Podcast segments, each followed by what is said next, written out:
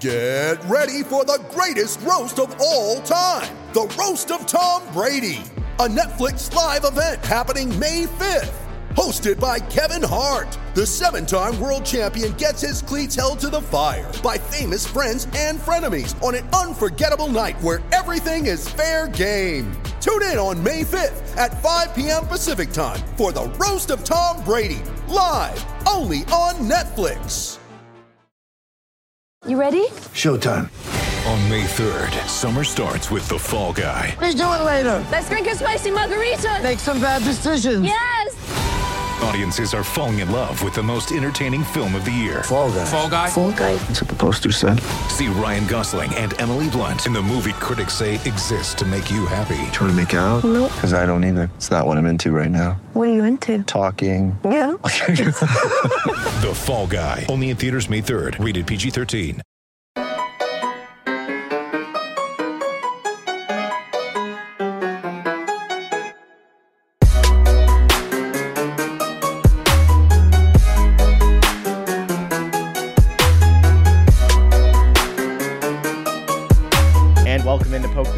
Episode 84, the Jarred Tinordi episode. Bruins legend, noted tough guy, Jarred Tinordi. I'm Evan Marinofsky. That is Conor Ryan. Conor, what is up? Evan, doing well. How you doing? Doing great. I think Bruins fans would love a little dose of Jarred Tinordi these days. You know, it's funny, I was doing a Q&A for Bruins Beat, and a couple of the questions surrounded toughness and the team needing toughness. And he was always kind of that go-to guy, right? Even with Tom Wilson, he was, you know, he was dropping the gloves. Eh, Didn't he fight Tom Wilson like less than 24 hours after driving to Boston? Yeah, it was, it was quite that? it was quite the introduction for Jared Tony. Like literally drove up from I think it was Nashville. I want to say is where they got off. Nashville. Drove from Yeah, drove straight there just to fight Tom Wilson. So quite Yeah. again, it's almost like uh, Trent Frederic when he used Brendan Tano's face as a speed bag. Like if you want to introduce yourself to Bruins fans, just fight someone.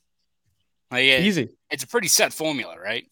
Yeah, I mean eh, that is really the truth. Like if you if you don't have much else, just fight.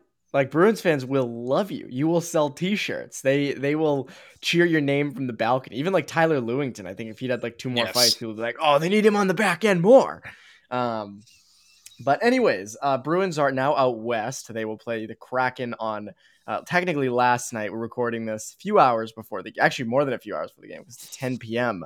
start time. So we're gonna be up late watching this one. Um, but uh, they last played on Monday, President's Day Monday.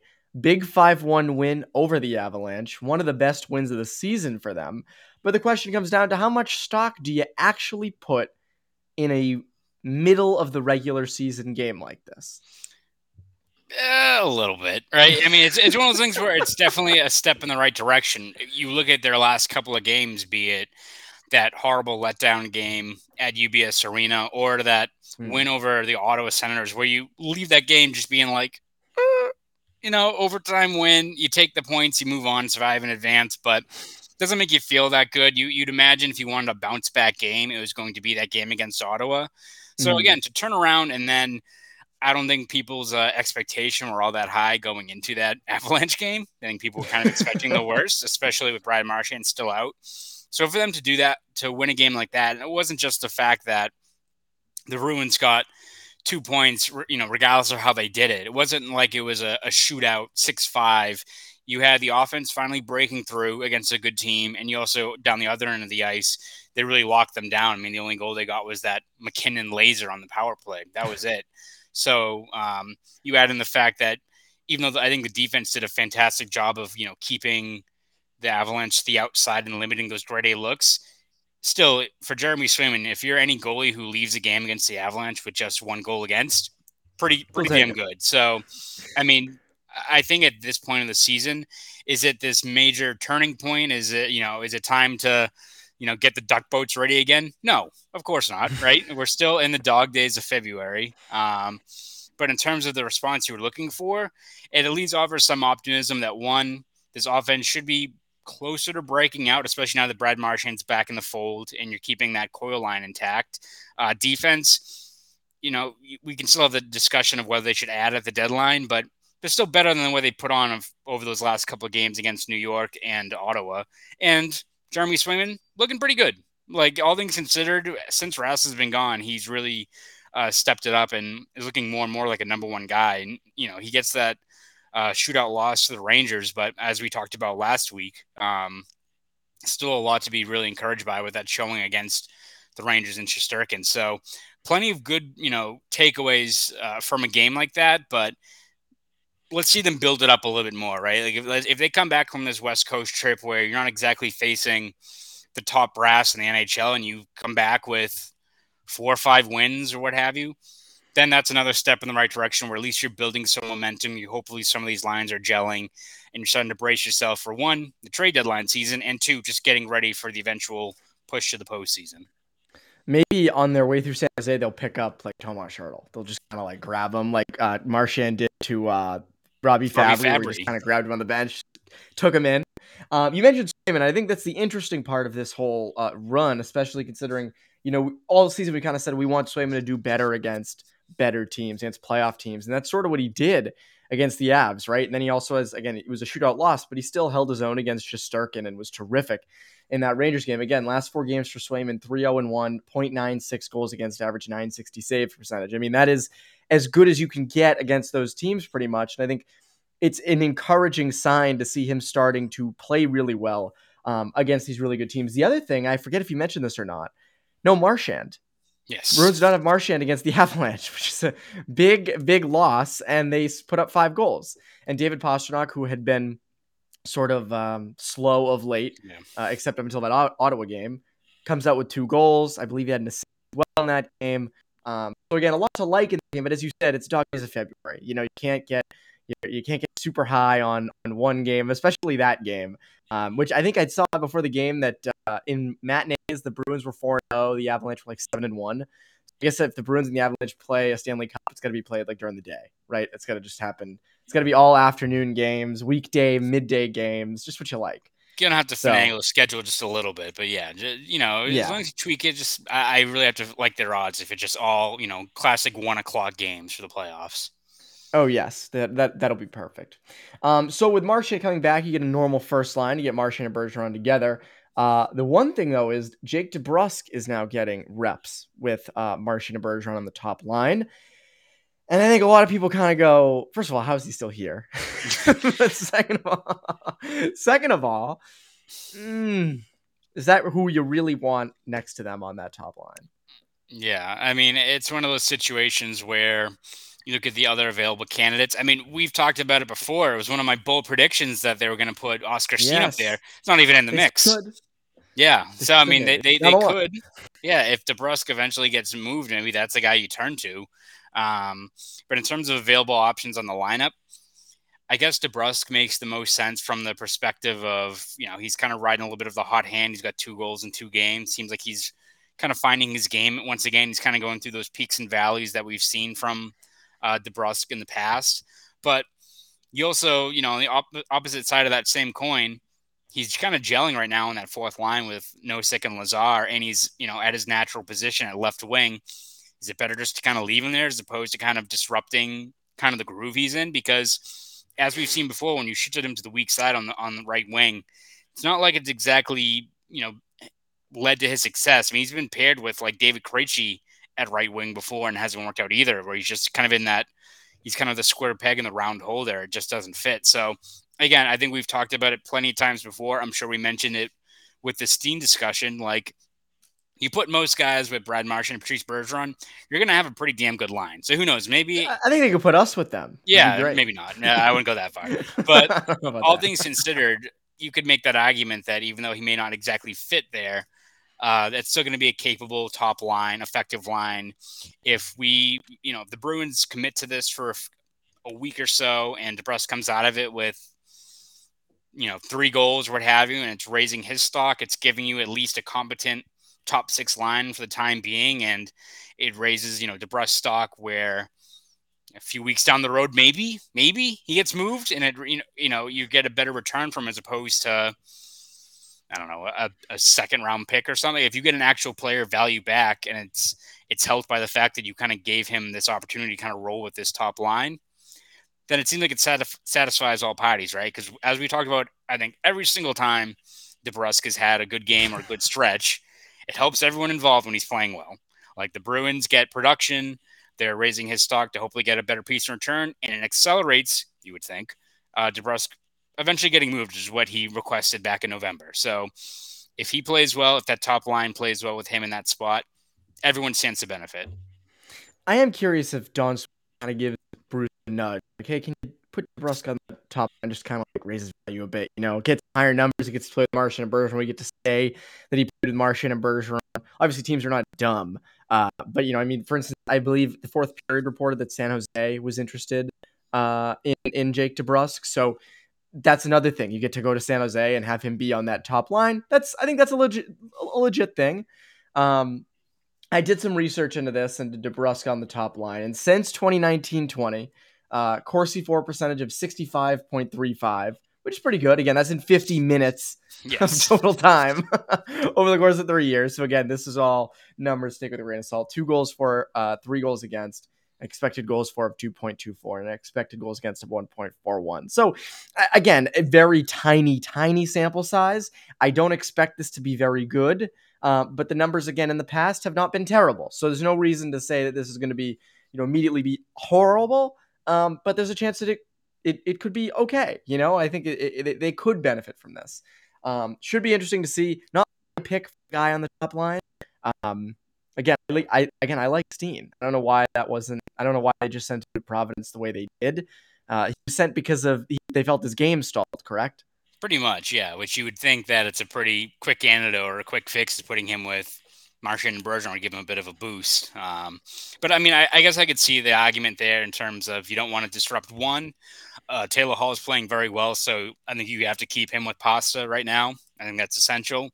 And then the, the I guess the quickest, easiest fix would be putting Craig Smith back on that top line, but I think the Bruins really want to commit to see how this third line kind of gels with Frederick, Coyle, and Smith. Because even if maybe they're not lighting up the stat sheet, I think you look at the eye test, the optics of how well they're playing. That's a line that could be a difference maker in the playoffs when it comes to possessing the puck, throwing their weight around. I mean, look for example that first goal from Pastrnak on Monday against Colorado, where they didn't factor into the scoring, but that whole sequence started because they were holding on to the puck for over a minute in the offensive zone. So if you're able to keep that line together and they continue to get traction and you have to imagine whether it's Frederick, who had a couple of grade A looks uh, against Colorado, if he starts burying those chances and raises his value.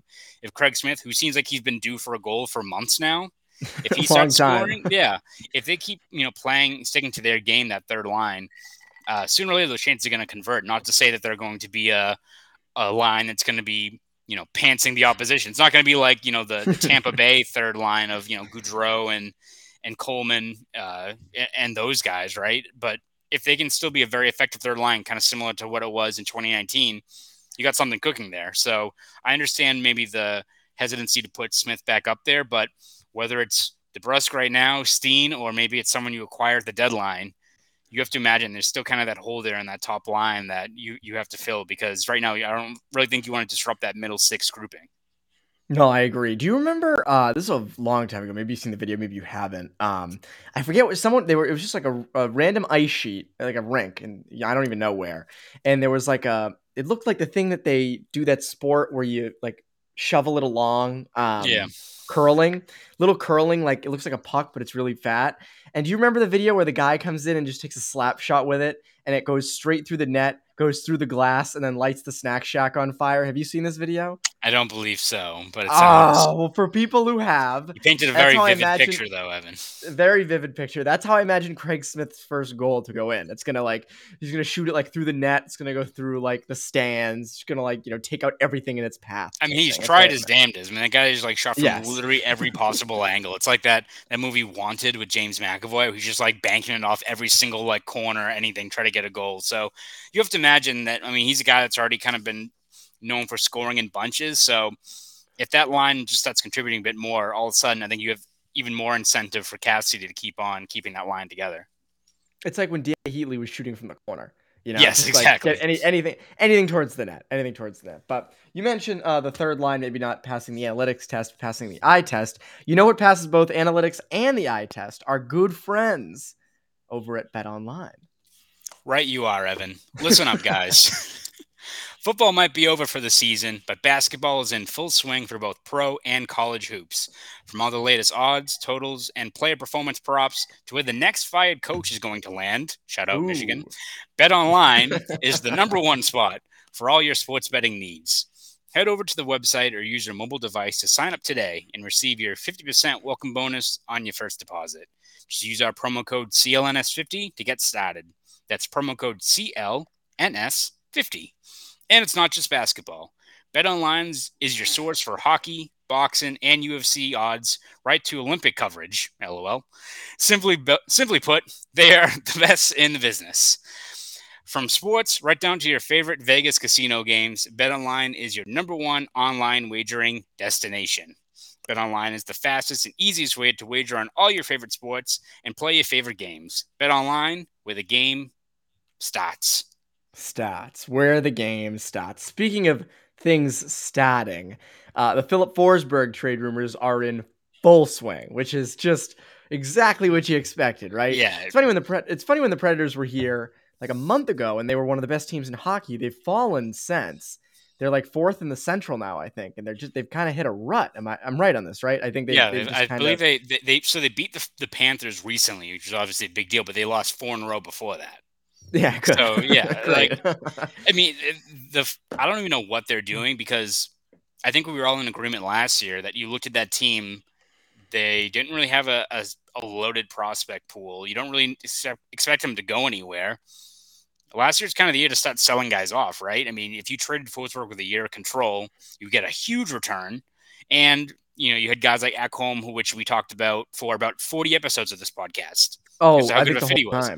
So I mean, the fact that they go out, they don't sell, they then re-sign Ekholm and a few other guys, and now they get to this point where, again, kind of up and down, but you kind of looked at the way they played. That's a team that, if they get into the playoffs, wouldn't surprise me if they like punch and grinded their way through a couple of rounds. I mean, they're a pretty tough physical team. So to now all of a sudden be like, well, yeah, we're gonna we're gonna move our best, our far and away our best offensive player. It's like, all right, what what, what exactly are we doing here? Yeah, I'm interested in this because again, Juuse Saros has the potential, as you said, to like get hot and carry them through playoff Mhm. series. He was an all star and everything. So Forsberg's a target. He has a cap hit of uh, six million per year. He's a UFA at the end of this year, which is I think why they're kind of dumping him. I think it aside from the Bruins, I think this does hit at a bigger point. The teams value, and I don't think it's anything new, but they value top four left shot defensemen way more than they value wingers. I think the Predators look at this, and granted, I'm not a Predators expert, so I'm not. There's no inside information. Guy in Nashville punching his radio right now. Yes, yeah, just like the Islander. I don't know why they're But- listening to us, but yeah. Yeah, what what are you doing? Listen somewhere else. Um, just kidding. If you're from Nashville, we love you. Um, but I think it kind of hits the point of top four left shot defensemen are much more important in the sense that a guy like Ekholm is not going to come along all the time, whereas a potential first line right wing in Filip Forsberg, I think the Predators look at him and say, you know, granted, are we going to find the next Forsberg? Probably not, but we can find someone who can, you know, put up consistent production. Whereas we can't find someone who plays the way Ekholm does. I think maybe that's why they are kind of opting to sell Forsberg but keep Ekholm, which doesn't make sense because you could have done a full rebuild with those two guys. You could have got Yeah. a haul last year. Um, but in terms of the Bruins, again, the Bruins have been eh, you know rumored to be in on some wingers. Uh, I think if Forsberg were to come here, it would have to be with a wink, wink, nod, nod, nod that he is going to stay and re-sign. Um, I would guess that he would go on the top line with Marchand and Bergeron. Yeah, I mean, guess even though he's a one? yeah, he's a right shot, even though he's a left wing. So, I, we know we talked about this. I think yesterday when this news first broke. Like, is it the is it the perfect fit? Probably not. But I'm also willing to overlook all of that because Filip Forsberg is filthy. That guy is. Filthy. Yeah, that guy. yeah, I mean, if you're looking for uh, for all the guys we've talked about, whether it be JT Miller, Hertl, uh, Conor Garland, all all these guys we've mentioned, Claude Giroux, in terms of pure talent, in terms of scoring, uh, Forsberg's your guy. He's a guy who I think is on pace for I think like 44 goals and 95 points this year. I don't think he's even, uh, and I think he's even missed some time along the way. He's so 40, 44 and 38 right now. yeah, so uh, yeah, legit player. Um, a guy that if you're looking for that vacancy on that top line, if you, as much as I think we've talked before about the fact that you know, is Erik Haula the guy you want at 2C going into playoffs? Well, if your top six is then Marchand, Bergeron, Forsberg, Hall, Haula, Pastrnak, you could probably overlook it, at least for this one year. I still think you've got to address that vacancy in the coming years down the middle, whether that's spending big for someone else or hopefully you draft someone down the line. So that would help. Um, yes, that would help out quite a bit. So if you're the Bruins, again, it's going to also depend on who's available. You know, we could be looking at this deadline in a few weeks from now, and even though probably the Bruins would like to add down the middle, if Vancouver's not moving JT Miller, which seems like they're kind of hesitant to do. You look like they want to move more of a guy like Boeser or Garland before that.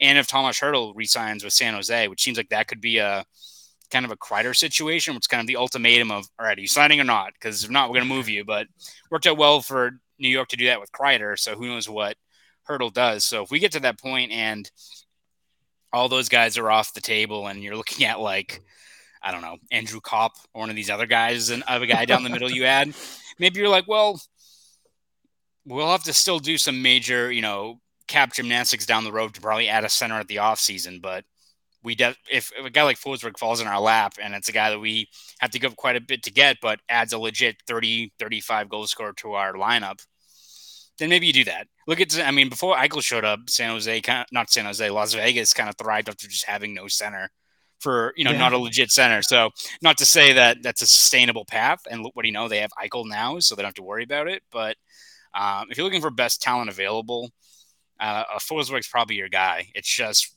for the Bruins, you have to assess what the price is, how much you're gonna have to pay for him, because I feel like he's gonna be a guy that's gonna be nine, nine and a half, ten million a year. Yeah, especially I mean, with the year he's having this year. Yeah, exactly. So uh, I mean, it's complicated to kind of sort through ex- exactly what the market's going to be. And I still think probably center is the priority. But if you're the Bruins and you're looking to add any sort of offense, would not be surprised if they're kicking the tires on a guy like Forsberg. He's he's that good. It's funny. Hockey Reference has him listed as a center, uh, but obviously he he's been playing the wing this year. So I don't know if he, if he can play center. I mean, then that's maybe even worth it more. Yeah. But again, he hasn't played center this year. Um, the other thing is, and you mentioned what the Bruins would have to pay him per year, around nine million. Not only would you have to pay a ton for him contractually, you'd have to pay a lot in return for him in a trade. And I think that's another thing, another obstacle that you'd have to jump over in this because it feels like a comp to Forsberg could potentially be a prospect like Fabian Lysell, um, or you know, and or a first round pick or other prospects. I'm curious what you think it would take to get a guy like Forsberg. Yeah, I mean, I I guess it depends on just how much Nashville's kind of setting that market. Like, I would be kind of surprised if like Lysell Lori is the the the deciding factor there. If you're looking, if you're talking about a guy like JT Miller or Garland who are under term for a long time, or or Chychrun, obviously, then I think that's no no brainer. But I, I kind of when you look at rentals, especially and the leverage teams have, unless you're in a true bidding war for a team, they're willing to go over the top. I don't see how maybe a guy like Lysell is the real asking price there. I'm sure a team will ask for it at first, but I don't know why the Bruins would budge on it. I mean, it, it kind of reminds me of um, the Mark Stone trade, right? Where when he was, you know, put up for grabs, people were like, oh my God, it's going to cost so much. Like, it's going to be a haul. Bruins, I mean, at that point, it was, you know, Studnicka and these guys like we can't move Studnicka. We can't. he's the blue chip guy. Um, but then you look at what he got traded for, and of course, yeah, the first round pick and a few other guys, but Ben, uh, however you say his name, Brandstrom, Benstrom, Brandstrom. yeah, he's in the NHL now. He's like a everyday guy, but is he the blue chip prospect? You know, like it's one of those ones where it's like, oh, Mark Stone was worth more. Yeah, exactly. And when that trade first came through, even before we knew what exactly that you know defenseman is going to be. It wasn't like, oh wow, they gave up a haul. It's like, oh, this is about right. You know, top five prospect in their system, first round pick, few of the bodies for a rental, a one year guy that they had to eventually re-sign. So I don't know if exactly a, a guy like Lysell is going to be moved in a deal like that, especially if you don't know if he's going to sign or not. And maybe it changes if you're able to get an agreement as part of the deal. Maybe that changes things. But if you're going into it just with the anticipation of getting him on board for a cup run. Hopefully, you resign him afterwards. If Nashville is holding firm on a guy like Lysell, I think you have to just walk away because it's not worth it. Then, if you if you're convincing me you get a, a piece for the future like a, a, Miller and Garland or Chychrun or what have you, then maybe do a double take where you look at a guy you can build for going forward. But it's kind of the pros and cons of acquiring a rental like a Hertl or or um or Forsberg, where it's yeah, there's a risk they fly at the end of the year and you wasted a first round pick for nothing. But if you give up that first round pick and you have this piece for this year and for the future, it's risk worth taking. So I don't know if a, a guy like Lysell is exactly going to be the asking price, but market's weird, man. Last year, if you told me David Savard was going for a first and a third, I'd say you were crazy. And that's what Tampa gave up for him. And again, that's a team that was desperate to go over the top. So who knows what a team like And Florida is going to do? Yeah, who knows what a team like Florida is going to do? Is like Florida going to trade for you know give up Spencer Knight for Chychrun? Wouldn't surprise me, right? Like those, No, those I feel like a team like that is going to be desperate enough to move some of these pieces they have.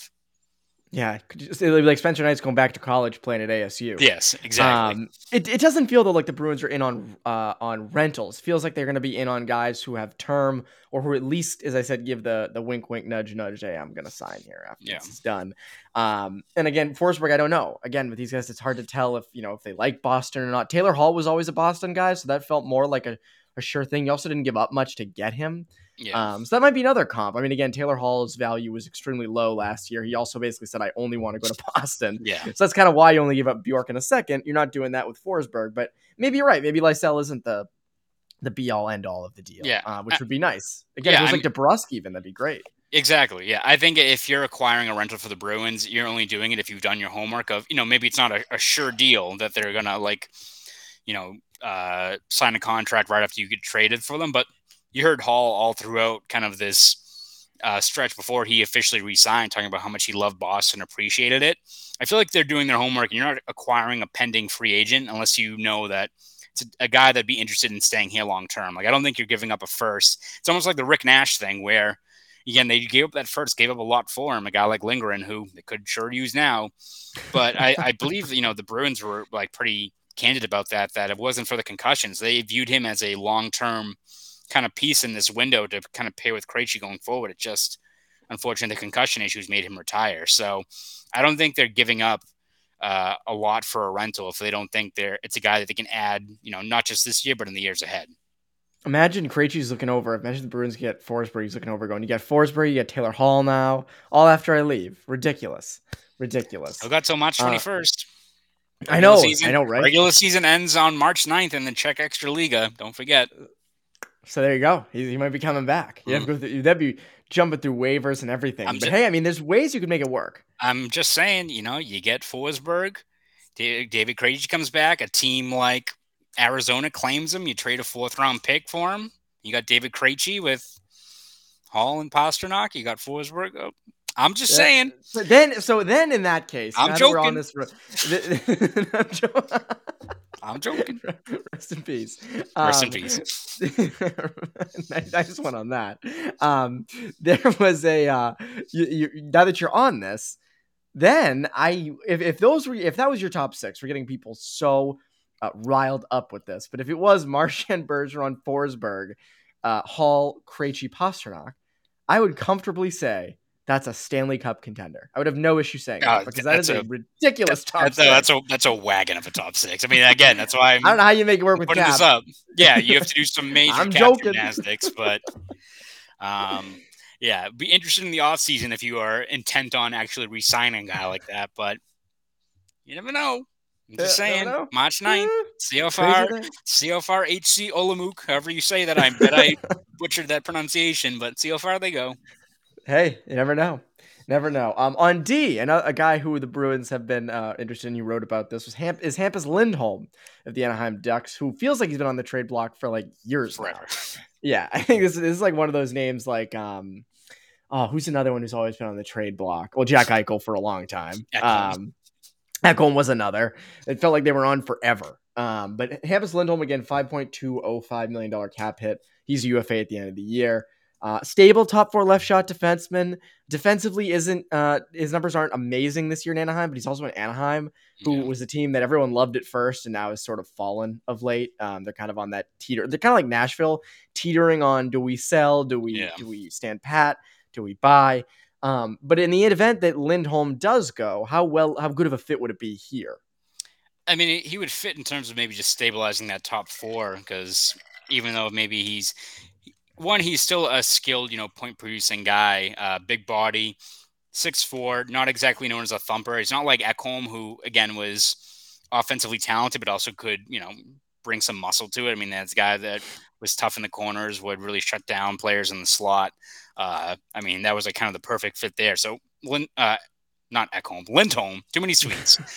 Lindholm's not nearly as maybe nasty in that regard, but still, he's a big body minutes eater. If that's a guy where you put him next to Brandon Carlo and your top four for the next four or five years is, you know, Grzelcyk McAvoy, Lindholm, Carlo, you're feeling a lot better about yourself in terms of the, just the personnel you have there.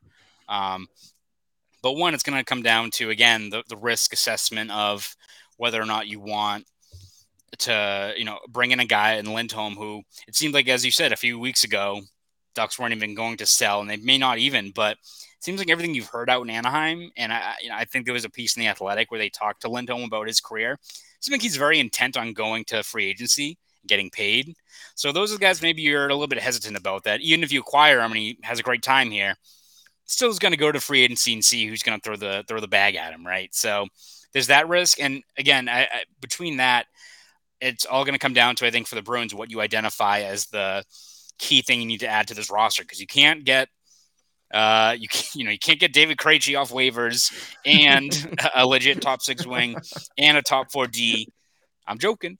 Uh, you can't do all those things all within the span of a couple of days with the assets that you have, obviously. So, I think if it's acquiring one impact top six guy or top four D, you have to decide what exactly is the best fit there. And um, you know, if you come out of it and you focus your attention on getting a a Hertl or a Garland or someone like that that really bolsters your scoring, and then you get, I don't know, Justin Braun, like a third pairing kind of just defense only UMass older guy. guy. Yeah, a guy like that who is a rental, but you're not going to give up that much, and at the very least solidifies the bottom of your of your D corps maybe that's a move you take. It's kind of a half measure to, to bolster your lineup a little bit. So it's all going to come down, I think, for the Bruins to identifying what exactly is the main area of need because it drives people crazy because the Bruins will have a game like uh, Carolina where you point to their expected goals and be like, listen, they're tops in the league. And then they, you know, give up four or five goals and people lose their minds.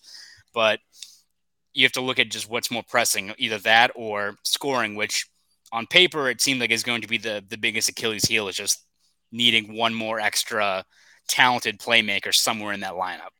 What's funny is Lindholm, again, the left side for the Bruins is interesting because there's so many options. Like the right side, there isn't. But on the left, you've got Grzelcyk, Reilly, Forbort, Vaakanainen, John Moore. When he wasn't hurt, Jakub Zboril. You have all these options. And, you know, obviously Lindholm would play over them, uh, play over at least uh, everybody but Grzelcyk. But it's an interesting thing because it's like who would get bumped down. Um, whereas on the right side, I think it's more clear that that Clifton um, would would be would be the guy. Uh, the other thing is I feel like Lindholm is a Maple Leaf through and through, and here's why. First of all, Muzzin goes on the LTIR, so now you got space. So now you got space, and the Leafs are so adamant about getting a defenseman.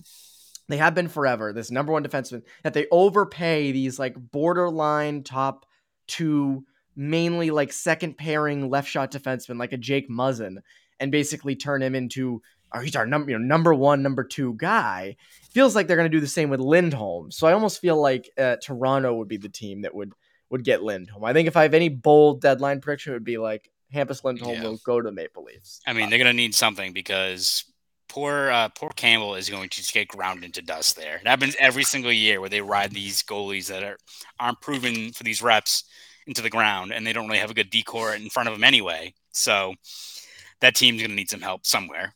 I think I was reading somewhere today, like, oh, Jack Campbell, you know, he's he's finally Toronto's goalie. He's the guy, and it's like, have, let's get past the first round of the playoffs Yep. first. And, and it's one of those things too, where it's like you're knocking this guy who, like, is again, it seems like a pretty talented goalie. He's got you good returns, but look at Freddie Andersen. Like, Yeah. maybe have a good defense and don't grind these guys into dust in the regular season as you stack up points. Crazy how that works. I, I didn't realize that's that's how you know it's crazy. That's like it's like almost like every other team's been doing this. Um. Anyways, uh, Conor, what can the people look forward to over at Boston Sports Journal? Evan We'll have uh, continued coverage throughout this Bruins uh, road trip out on the West Coast. We'll be up late for all of these games, giving you game recaps, features, breakdowns, working on a couple of uh, other features uh, throughout the next couple of weeks that we're excited to share. So you can find all that stuff on bostonsportsjournal.com. So subscribe there. You want to follow me on Twitter? You can do that at Conor Ryan underscore 93 go do all that. What's funny is the Bruins are on a West Coast road trip as I take a West Coast road trip. So crazy how that works. I will not be at the games though, unfortunately. I will be yes. avoiding ski injuries in Park City, Utah. Hopefully, uh, can't have Godspeed. another. Someone brought up skiing to me on Twitter once uh, recently, and someone replied like, "That's a really sore subject for Evan. Why'd you do that?" And I was like, yeah, "Right, like come on, you know, yeah. I got banged up that last time." Um, anyways, I will I will try my best. Conor, always a pleasure. That's Conor Ryan, uh, Boston Sports Journal, Evan Marinofsky. You poke the bear listeners. Have a great rest of your day.